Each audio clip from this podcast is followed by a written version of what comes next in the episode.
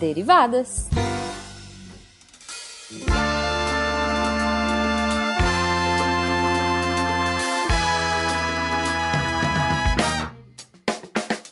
Sejam bem-vindos, deviantes e derivados, a mais uma leitura de e-mails e comentários do SciCast, com as derivadas. Eu sou a Thaís. A embaixadora da imunidade.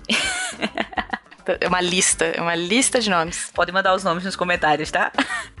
E eu, cuidado, sou o Cris. A primeira do seu nome. Isso, como sempre. Mas, Thaís, antes da gente começar, vale lembrar que para poder a gente estar tá aqui lendo os recadinhos com muito amor e respondendo os e-mails, só é a gente só consegue fazer isso por causa do patronato do SciCast, tanto no Patreon quanto no Padrim. Padrim, exatamente. Padrim é novo, pode vir pro Padrim.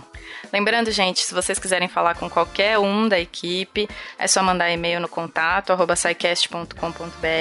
e também pode comentar bastante nos posts de cada episódio do SciCast, do Contrafactual, do Spin de Notícias e também do nosso próprio Derivados, que a gente adora ler comentários pra gente também. Exato. E se vocês mandarem perguntinhas científicas, a gente redireciona para quem tem um background Sim. suficiente para responder e depois mandamos as respostas para vocês também. Não, é que a gente tem recebido bastante e-mails que a gente teve que redirecionar, porque nossa nosso, nossa área não é exatamente do e-mail da pessoa, mas a gente manda para quem entende mais da área para poder a sua dúvida ser sanada. Ah, com certeza. E mas se quiser mandar aquele velho fala que eu te escuto, a gente também tá aqui, não sem problema nenhum. Pode declarar o amor por todos os casts do Portal Deviante.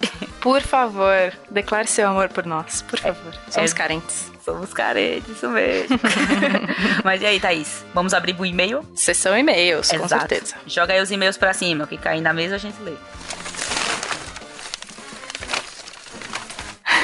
a gente vai ler um que é do Leandro Gomes.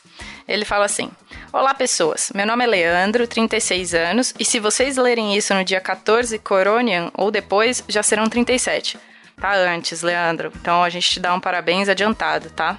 Porque dia 14 Coronian seria dia 12 de março, na segunda-feira. E ele é de Brasília, Distrito Federal. Ele pergunta assim pra gente: Esqueci alguma coisa nessa identificação? Não, tá certinho, Leandro, é tudo que a gente quer. tá ótimo. Aí ele fala: o cast sobre exoplanetas, exoplanetas, está excelente e já deixei dois comentários no post, mas também queria mandar uma mensagem aqui no Fala que eu te escuto. Tá vendo? Pegou esse nome. Esse episódio rendeu uma excelente adaptação e virou uma história de antes de dormir para minha filha Débora. Oi, que fofo! A história foi sobre algumas meninas que não poderiam ir ao teatro assistir a apresentação de balé e por isso se esforçavam para ver o show bem de longe, pelas janelas dos seus quartos, a uma quadra do local. À distância, usando seus binóculos em meio aos ônibus que passavam, fumaça, caminhões de entrega e tantas outras coisas que cruzavam a linha de visão, elas procuravam enxergar o que se passava lá dentro do teatro, olhando por uma janela aberta que dava para o palco. Elas tentavam saber mais sobre as bailarinas. Quantas eram, como eram vestidas e qual obra estavam dançando. Cisne Negro, com certeza. No final, eu resolvi contar a história original sobre o estudo dos exoplanetas e essa versão fez mais sucesso que a adaptação. Que orgulho. Ai, gente. Essa menina é um amorzinho. Pois é. Contei ainda sobre a possibilidade de, num futuro distante, enviarmos uma sonda para fotografar um exoplaneta próximo.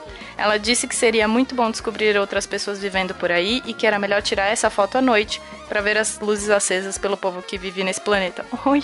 Diga aí, que menina fofíssima. Não é? Bota ela pra ouvir o SciCast. Ela virou pro lado e dormiu, poxa.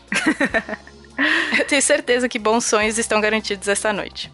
Hoje também assisti o, pro, o vídeo do professor Sidmar Jeremia apresentando a Gibiteca e não pude deixar de pensar no tamanho do legado que o nosso saudoso Silmar deixou e que está sendo tão cuidadosamente conduzido por essa equipe do Portal Deviante. Ele certamente tinha muito orgulho de vocês. Obrigada.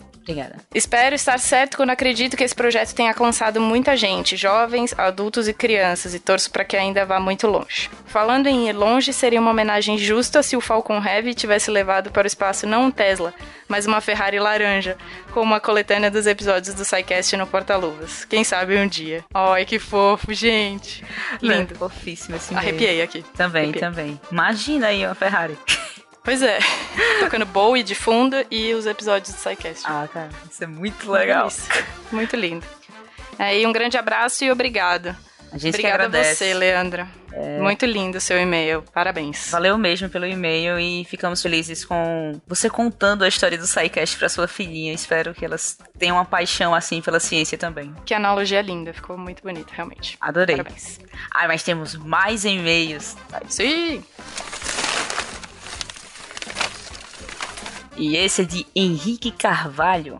Ele fala assim: Boa noite. Comecei a ouvir o SciCast e achei muito interessante. Gosto muito dos podcasts, principalmente quando envolve astronomia e medicina, uma vez que sou estudante de medicina. Pausa. Neste momento, eu fiquei achando, eu fiquei pensando por que um estudante de medicina gosta de astronomia, mas tudo bem. é aquela dúvida, tipo, você faz medicina, você faz direito, você faz astronomia, a pessoa é, é, tem vários ele interesses. Que, é, gosta de astronomia e medicina porque ele é estudante de medicina. Tudo bem, quer vamos lá. Sei que vocês devem ter imensos pedidos, mas queria estar mais por dentro dos assuntos que envolve a física, astrofísica, astronomia e gênios da história. Tudo a ver com oh. medicina. Então é tudo, tudo. Enfim, achei muito fascinante essa área. Gostaria de me aprofundar mais. Se por acaso tiver alguns materiais a mais, ficaria muito agradecido. Obrigada. Obrigado. Obrigada, Henrique. É, nós que agradecemos, Henrique, seu, seu contato e vamos sim procurar uns materiais que os meninos tinham por aqui e enviamos para sim, vocês. Sim, pode deixar. Deixaremos disponível em algum post de algum derivadas ou em algum texto do Deviante. Pode deixar. A gente tem um e-mail também do Marco Faleiro, que mandou com assunto jornalismo e suicídio. Tema pesado. Ele fala: Olá, meus caros. Sou Marco Faleiro, tenho 23 anos, moro em Goiânia e sou jornalista e estudante de direito.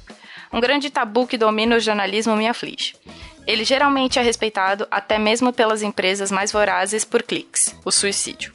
Casos de pessoas que tiram a própria vida, salvo em relação a personalidades famosas, são via de regra omitidos dos noticiários. A justificativa costuma ser que falar sobre assunto poderia influenciar suicidas em potencial. Logo, o suicídio deve ser, deveria ser suprimido por uma questão de saúde pública até. No entanto, o mesmo raciocínio não é estendido para outros fatos negativos repercutidos corriqueiramente criminalidade, corrupção e violência são diuturnamente divulgados por meio da exposição de casos exemplares, como personagens a ser execrados, sem reflexão ou aprofundamento. Teóricos da comunicação costumam destacar a importância de tratar da notícia em categorias mais gerais do que particulares, sob o risco de perder a relevância das discussões para a espetacularização. No caso do suicídio, porém, existe pouca, se existe, reflexão. Menos ainda estudos que apontem a relação de causa e efeito entre divulgação de um suicídio e estímulo de outros casos. Ou existe. Na faculdade, o tratamento do assunto não passa de superficialidade dessa tradição oral. Não se divulga suicídio. Vocês pensam sobre isso? Um grande abraço de um fã e admirador.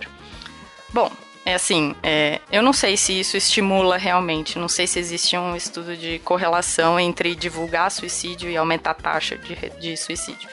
O que eu acho, e de casos que eu já fiquei sabendo, é que a maior parte dos suicídios ela é investigada por um bom tempo. Então, não sair na mídia é um dos é, jeitos de não atrapalhar a investigação. Pelo menos eu ouvi um caso há pouco tempo e eu fiquei sabendo porque ele aconteceu dentro da USP uns três a quatro meses antes dele ser divulgado nas mídias, mas porque a investigação estava acontecendo nesses três a quatro, me quatro meses. Então eu acho que ia prejudicar um pouco se tivesse é, divulgado antes. Mas, o que você acha, Cris? Mas não só isso, Thaís. Existe realmente um manual, entre aspas, aqui, tá? De boas maneiras de como tratar um suicídio na mídia para que realmente não haja essa influência. Não sei quais são os estudos por trás disso, mas vamos sim redirecionar seu e-mail para o Rigoli e. Ah, com certeza, Higgs. Ele, como psicólogo, poderá responder essa sua pergunta. Sim. Ok? Mas temos mais e-mails, Thaís. Manda ver. Este e-mail é da Maiara e ela começa assim: Oi, pessoal, meu nome é Maiara e já acompanho o canal há dois anos. Neste final de semana, fui ao Sesc de Bauru e qual foi a surpresa minha quando descobri que o Fencas e a Jujuba estavam Oi. lá para um bate-papo com o pessoal. Cara, fofos. Super feliz, diga aí a pessoa. Uhum. Foi uma experiência totalmente dif diferente. Finalmente conhecer vocês. Ver a carinha daquelas vozes que tanto me acompanharam nestes últimos anos e, e dar um abraço. A história do SciCast e a família Deviante em minha vida é simples, mas muito especial. Comecei a escutar o podcast por me sentir muito solitária nos almoços e jantas, e quando me dei conta, vocês já tinham virado parte do meu dia a dia. Oi. Oh. Fofa. Pode parecer muito, mas vocês me ajudaram a sair da melancolia dos dias difíceis que tive durante a graduação. É, a graduação Força Maiara. difíceis. Hashtag Força Maiara. É. Aliás, estou terminando o curso de medicina e sempre gostei muito de conversar, explicar e tirar dúvidas a respeito da área. Penso no futuro em fazer um próprio podcast de saúde para ajudar algumas pessoas, assim como vocês fazem. Quem sabe, né? oh. né? Não custa nada sonhar. Vai Manda lá, ver, Mayara. Mayara Cast. Mayara Cast, é. Chama a gente aí que a gente dá um. Chama a gente, a gente ajuda no que a gente puder. Obrigada pela atenção e carinho sábado, por terem entendido minha frustração com a homeopatia durante oh. a graduação. e desculpem por começar a falar sem parar. Faço isso quando estou nervosa e é um modo de tentar vencer minha timidez.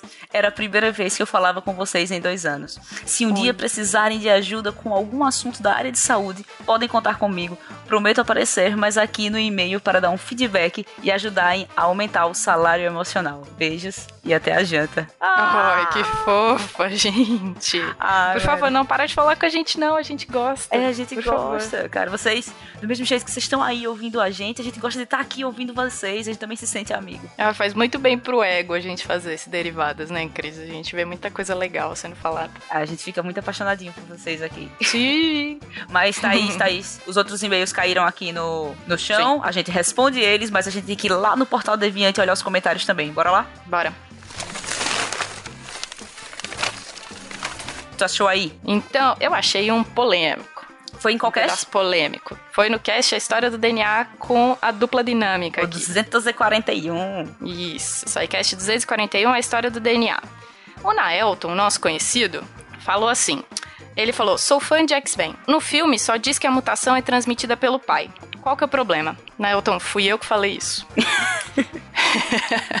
e olha, isso deu um trabalho pra gente depois, vou te contar. Porque eu lembro de ter visto isso no filme, naquele filme de 2000, aquele primeiro filme do X-Men que teve. E a gente fez uma bela pesquisa para poder responder essa sua pergunta, né, Cris? Exato, a gente foi perguntar quem mais sabe dos X-Men. Exatamente. Que é a Marvel. Exato, a gente foi perguntar. Exato. Fuçamos lá as coisas da Marvel e sim, eu achei a resposta, respondi lá pro Naelton e vou responder aqui para vocês, tá? Uhum. Que, que, o que aí chegamos a, chegamos a observar foi que o X dessa questão inteira é que a Marvel, ela não tem geneticistas. Contrata Entendeu? Chris. É, é sério. Porque eu vou explicar aqui o processo, a confusão que a Marvel faz, tá? Uhum. Quem quiser, no post do, do episódio, vão estar todos os links de onde tiramos essas respostas. Exato. Ó, quando a Marvel fala do gene mutante, ela afirma que ele está no cromossomo 23, que é o par de cromossomos sexuais, tá? Em humanos, as mulheres têm XX e os homens têm XY sendo que a mãe, é, uma filha mulher, ela herda da mãe um X e do pai um X, e o filho homem, ele herda da mãe um X e do pai o Y. Uhum. Até aí, tudo bem, faz tudo Simples. sentido. Só que aí quando a Marvel vai falar daquele mutante é, Nesno Abdi, Abdemi, se não me engano é assim o nome dele, ela afirma que ele herdou o gene mutante do pai. Se ele herda o Y do pai, então assim o gene mutante estaria no Y. É, porque não tem como a gente saber se ele, se ele herdou no X, não tem como saber se veio do pai ou se veio da mãe. Teria que fazer uma, uma um estudo mais criterioso. Então não daria para dizer que veio da mãe ou veio do pai. Então quando a gente fala que vem do pai, geralmente vem do Y. Não, mas é porque ele, como ele tava no cromossomo 23 e ele era um Sim. homem, então Sim. tem que vir do Y. Tem que vir do Y. Exato. Aí quando ele fala da tempestade, ele disse que o gene veio da mãe. Ixi, já, Esse gene veio é. da mãe e ele recebeu do X. Ah, é barata voa. Ah, é, ok. Então, enfim. Só que aí, pra aumentar a bagunça, quem lembra daquela mutante X-23? Lá, do, o clone do Wolverine que apareceu uhum. no filme. Então, para fazer aquele clone, a Marvel diz que o Y foi perdido, por isso que eles fizeram do sexo feminino. Utilizaram o cromossomo X. Então, mesmo vindo de um homem, estava no X. Gente, eu adoro a manipulação genética da Marvel. Enfim, Marvel contrata o geneticista, de preferência minha pessoa. Adoraria trabalhar aí. Bom, no fim, o Naelton ainda respondeu, depois de ler essa cacetada toda de informação de X e Y, ele respondeu e falou assim: Caramba, simplesmente adorei essa aula de genética X-Men. Maravilha. Então, nosso dever está cumprido. Exato. E aí? Tem mais, Thaís? Tem mais. Tem o Anderson William, que também comentou no SciCast a história do DNA e falou assim: Olá, SciCasters, programa excelente. As ervilhas, assim como o feijão, são gerados em vagens e, quando maduras, essas vagens se abrem normalmente de forma bruta, espalhando as sementes. Chuva, vento e pássaros se encarregam de ampliar essa área de disseminação. Não sou biólogo e li isso em um livro em alguma época por algum motivo que não lembro mais. Até mais, queridos e queridas. Eu quase amo vocês. A gente ama você, Anderson. Com certeza. É. Sabe é. por quê? Porque você traz essa, essa dúvida pra gente, mesmo você não sendo biólogo, e você fala da disseminação de semente. O nosso problema durante o cast foi falar sobre a polinização, quer dizer, a fecundação que acontece nas ervilhas. E eu trouxe uma errata, Cris. A gente Nossa. acabou não falando, porque também não né, era tanta coisa para falar. A gente acabou falando que o Mendel, quando ele fazia os experimentos de ervilhas dele, ele cortava um pedaço das, das ervilhas, porque as ervilhas são hermafroditas. Ou seja, elas têm tanto a parte feminina quanto a parte masculina. Então, para ele conseguir fazer os experimentos que ele queria, que era fecundar uma verde com uma amarela, uma rugosa com uma lisa, todo do jeito que ele queria, ele cortava uma dessas partes. Ele cortava a parte masculina fora aí homens. E ele cortava Doeu. a parte masculina, os estames, fora, para poder fazer é, a fecundação com quem ele queria, porque senão elas iam se autofecundar. Então eu trouxe essa errata pra gente. Nossa, cara. Gente, desculpa, eu não sou bióloga. Ih, sou biomédica. Eu sou, mas também não falei. Ervilha pra mim dava em lata, entendeu? Entendo nada. Só a parte de Mendel. e tem comentário do contrafactual, Cris? Ah, tem, com certeza. Contrafactual, se tem comentário do contrafactual. São os mais polêmicos. Sempre. Gente, ó essas polêmicas do contrafactual. Entenda que o contrafactual é algo muito, muito legal de gravar mas você tem que raciocinar muito rápido essas coisas. Então, eles se chamam várias pessoas para gravar, mas acaba que vocês vão também ter ideias que a gente não teve quando tava gravando. Então acontecem, podem mandar essas ideias, a gente adora ler daqui. E lá do Contrafactual 64, sobre falar com os mortos, sabe? Teve um comentário do Fernando Sá. E ele disse assim: Sou contrafactual. Não precisa forçar tanto. Memória no DNA, acho demais. Extrapolou. Era melhor manter a coisa esotérica mesmo. Pessoalmente, iria para nanorobôs e máquinas de ressonância modificada que agiriam no cérebro de pessoas recém-mortas. Isso ativaria uma espécie de sinapse. Assim, seria possível uma conversa de fato com o morto e mantém a personalidade, memória e vontade de interagir do morto. Uma vez que o cérebro se deteriora, ficaria impossível o acesso a ele. é muita coisa num comentário só, né? Exato. Fernando, adorei sua ideia também. No entanto, cara, falar com morto já é forçar. Pois é. Já não, não pois tem é. como não forçar, já tá forçando. Não precisa forçar tanto. Falar com alguém que já morreu, complicado. Então, mas tem mais e-mail lá, tá? Tem um ainda desse falar com os mortos, porque o tema já é polêmico, né? Então os comentários também são. O Igor Danilo falou assim: ah, não! Como assim ninguém pensou em pegar um cérebro e dar choque e ligar os neurônios em, em redes de comunicação virtual, parecido com o que fazem com o Stephen Hawking? Uh, é isso que fazem nele? É isso que fazem nele? Coitado. Também poderiam expor um cérebro à matéria escura, já que não sabe muito sobre ela. Tá, vi muito flash. Pois é. Foi um dos poucos contrafactuais que achei que o rumo tomado não ficou muito legal. E por coincidência, o primeiro que eu comento. Carinha triste. Desculpem, ouço desde o primeiro. Aliás, ouço o SciCast desde que o Silmar saiu 127. E de novo, coincidência. Na época, devido ao meu toque de ver tudo na ordem que foi lançado, comecei do primeiro e não ouvi os que iam sendo lançados. Então nem sabia que ele tinha saído. É, spoiler. Vim pelo OpexCast por recomendação do Guacha e podem esperar que vou comentar em vários a partir de hoje, porque sim. Tudo bem, pode comentar. Manda ver. Aliás, antes que me esqueça, tenho 19 anos e moro no interior de São Paulo. Onde? Onde? Onde? essa informação? Onde, Igor? Não tem problema se você não gosta. Acontece, né, gente? Da, da gente tomar um rumo que não agrada todo mundo. Mas o negócio é no improviso, né? Então. É, não dá pra pensar em tudo. Cada um com suas. Vocês têm lá exatamente o lugar para comentar, para continuarem a contrafactuar o, o A cast, tá? contrafactuar tá? o cast, exatamente. E agora, Thaís, vamos para a sessão que eu particularmente estou adorando. sessão do Ilustração Científica. Arte Sabe o que a dos gente recebeu esses dias? fãs, Arte É. dos fãs. Cara, vamos fazer quadros? Sim, com Vamos certeza. fazer quadros aqui pro, pra salinha das derivadas no bunker do SciCast, tá? Pois é, a gente tem um bunker, a gente fica no bunker do SciCast e a gente vai colocar cheio de arte dos fãs. Pode mandar pra gente. Exato. E essa arte dos fãs foi sobre o SciCast 242 do Exoplaneta. Uhum. E foi do Ian Sintra. Ele, antes de mandar a arte, ele também mandou um recadinho. Ele disse: Então, eu não resisti ao exercício da imaginação da estrela Guaxinim e o planeta Tarek dançando juntos em círculos e tive que fazer uma fanart. Mandou bem. Não sei se ficaram parecidos, pois achei poucas fotos pra usar de referência e a ideia era deixar algo mais cômico, mas acabou assim mesmo. Gente, vocês Gente, tá precisam incrível. ver o Guaxa com o Estrela e o Tarek rodopiando com o Guaxa. Sabe, vocês assistiram a Olimpíada de Inverno? Sabe aqueles casais que ficavam patinando no gelo? Tá bem assim. E ficou muito legal. Só essa ideia pra arte dos fãs aqui Ficou que a gente muito, recebeu. muito legal. Ah, a gente também recebeu uma arte do Marcos. Que tá meio complicado de entender, né? Exato. Mas tá bonita. A gente só não sabe quem é, se é o Guacho ou se é o Tarek. É porque é redondinho e a gente pensou que fosse o Guaxa como planeta. É. Mas é triste. E claro, É, a gente pensou que fosse o Tarek, tem né? barba, né? Então já, já Os dois têm barba. É. Explica pra gente. Explica pra gente, Marcos, quem é que você quis fazer aqui. Mas ficou muito legalzinho também. Não se preocupe, estará aqui no nosso quadro. Com certeza, com certeza. Mas, Thaís, a gente também lê os comentários do Espinho. O que é que você achou aí? Sim, achei um sobre o Spin de Notícia 123 de alucinações auditivas, músicas preferidas e isolamento social. O Luiz Felipe Costa falou assim: O que eu ouvia quando era adolescente era System of a Down e é uma das minhas bandas preferidas, mesmo com umas porcarias como a Sai. ok. Valeu aí. pois é. Já comecei a virar tiozão, mesmo. Fora esses rock barra metal, eu só ouço K-pop de músicas recentes. Oi? Cara, eu sou mais tiozão ouvindo, porque eu não escuto K-pop, mas tudo bem.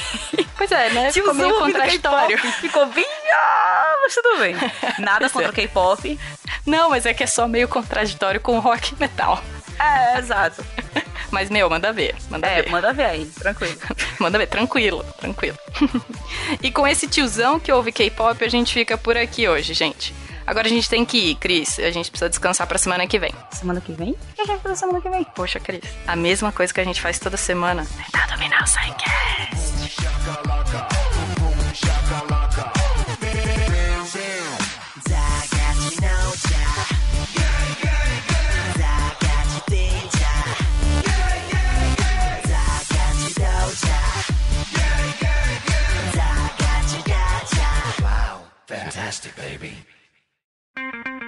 Edição por Felipe Reis.